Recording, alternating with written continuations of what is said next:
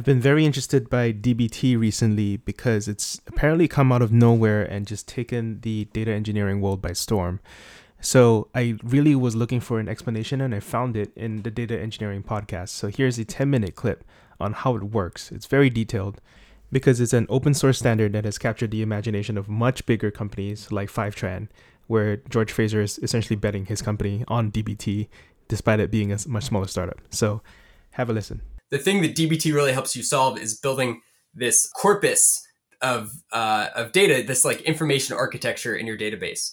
And so having a really good definition of exactly what an order is or what a user is, for instance, that's a really challenging problem when you have multiple different apps with uh, varying levels of authentication, for instance, uh, visitors, users, etc. And so you can build out all of these data models with DBT. And so usually the starting point is like you have some problem and you're just you don't want to go and encode the transformation in your actual analysis. So here's what we see a whole lot. You are an e-commerce company and you sell your product in a dozen different countries. And so every time you want to do any analysis, you have to sort of build a union that unions together the orders from a dozen different countries. And so one day you get tired of doing that and you check out DBT. And basically what you do is you open up a folder, you you pip install DBT or brew install DBT. You set up your connection inter- information so that DBT knows how to talk to your database. And then you open a, a model file. And these are just .SQL files in some Git version repository on your hard drive.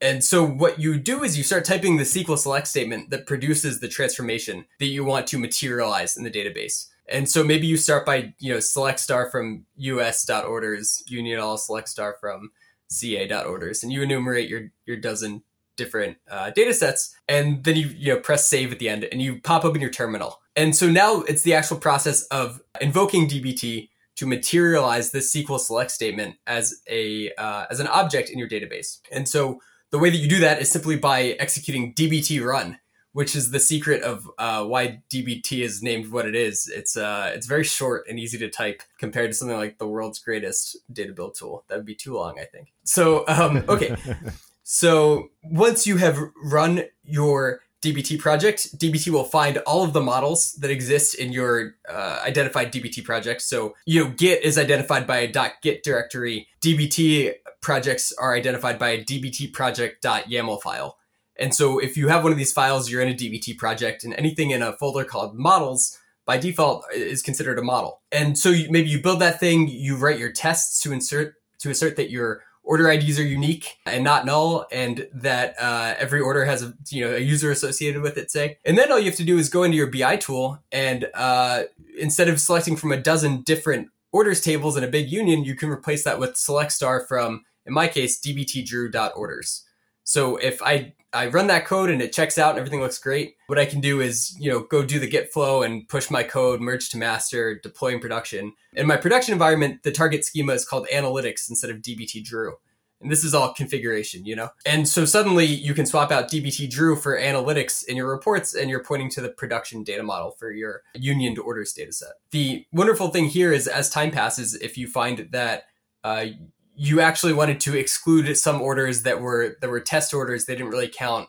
You want to filter on the ip address for your office or something. You now have a logical abstraction for what an order is. You're not pointing to 12 different source tables in your bi tool. You're instead pointing to, to the abstraction of an order. And so you go into your model and you at the very bottom add uh, you know where uh, you know is internal equals false or whatever. You do the same git flow to push to production and all of a sudden all of your reports that point to orders now have an updated, more correct defini- definition of what an order is. And this is something that you certainly could do by clicking into the 50 different reports that touch orders in your BI tool, but certainly it's uh, probably nicer to just do it in one place instead. And also, if you don't have this version repository of queries and reports and the ability to collaborate on it fairly easily, then you end up leaving everyone to write their own SQL, usually ad hoc, and they might have their own assumptions as to what an order is or what a customer is or how to structure the query to join across different tables. And so everybody's going to have slightly different views of the data or slightly different uh, outputs. And so definitely having the ability to have one location that everybody can look to and one interface for everybody to collaborate on makes it much easier and more scalable to have more people working on building and interacting with these analytics reports and these analytics pipelines. Absolutely. I think that's a great point. What we find is that in the process of building out these data models, what you're actually doing is generating knowledge about your organization. And so you're saying, here's exactly what an order is, or here's exactly how we calculate MRR. And to that end, DBT ships with uh, auto generated documentation about your project. You can run DBT docs generate to generate this single page app of all of your models with all the tests on the columns and descriptions that you can populate for these different models. And so if you do have some consumer of the data that isn't using DBT, they have a great place they can go and, and see uh, all the models that exist and all of the columns and, and your prose about uh, all of it. And so in that way, it's sort of a, a, catalog of all the data that your organization commands and sort of instructions for use too. Yeah, and I think that that is definitely very powerful because particularly having the documentation be generated as part of the code as opposed to something that someone does after the fact or alongside the work that they're doing means that it's much more likely to stay fresh and uh, actually be updated periodically rather than somebody putting in the time and effort to write some prose once when they first build the overall reporting pipeline and then it uh, quickly grows stale and useless over time as new modifications are made. Yeah, that's absolutely right. And another interesting capability that DBT has is the idea of packaging and being able to package up these different subsets or uh, of reports or transformations so that they're reusable across different teams and across different code bases. So, can you talk a bit about how those packages are set up and uh, implemented, and also maybe talk a bit about uh, who the sort of primary drivers are for the different packages that are currently available. Sure. So when DBT runs, it will look in a couple different places for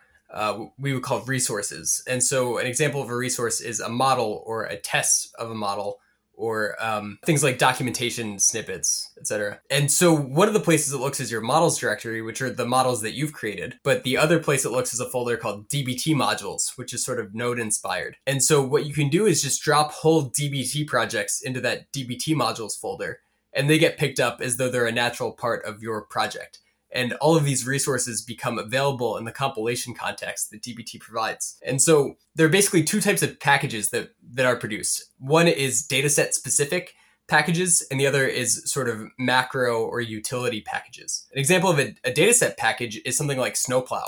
And so we're huge fans of uh, the Snowplow event tracking system at Fishtown Analytics. The big idea is that you can track events from all your different clients and they flow directly into a big events table in your warehouse. And so this event table is like an immutable event log. It has the full history of, you know, every interaction that you cared about to track in a single table, which is phenomenal. It's a great resource, but the problem is it's difficult to plug a BI tool right into that, either because it's too much data or because the things you really care about are, are hard to analyze. Like how many people had two different events in a single session. And so what we frequently find ourselves doing is rolling up these events into sessions using some code that was actually originally produced by the Snowplow team called their web data model. And so what we can do is we can make a package of these transformations that go from raw events to page views to sessions all the way up to users. And then we encode these things as DBT models. And if you include this package into your DBT project, when you type DBT run, these models will automatically run. You can also reference them from your own models. So if you want to do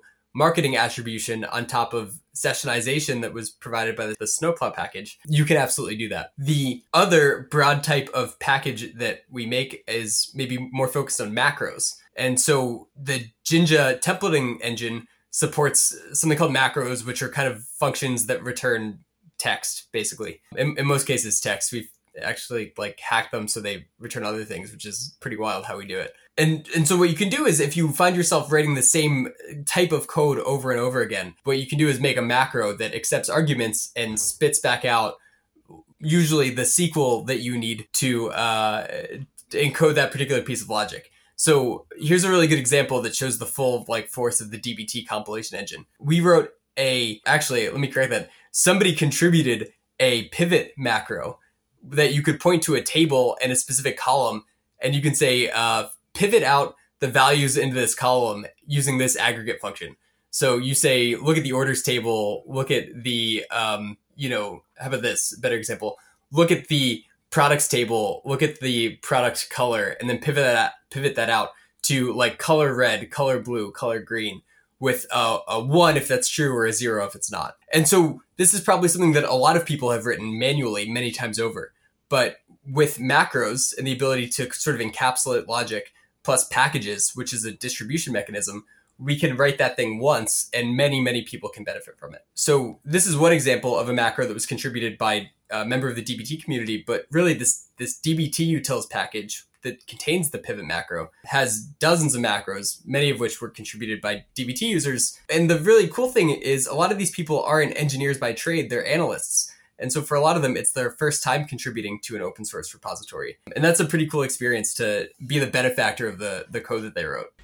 By the way, I have a lot of respect for Tobias Macey. I think he's one of the most underrated podcasters in the tech space. He does a Python podcast as well as a data engineering podcast, and he's very monotone. He knows that is his weakness, but he does focus on very important issues, and his website is just great with all the transcripts and uh, really good questions that he that he brings up. So it's worth a listen.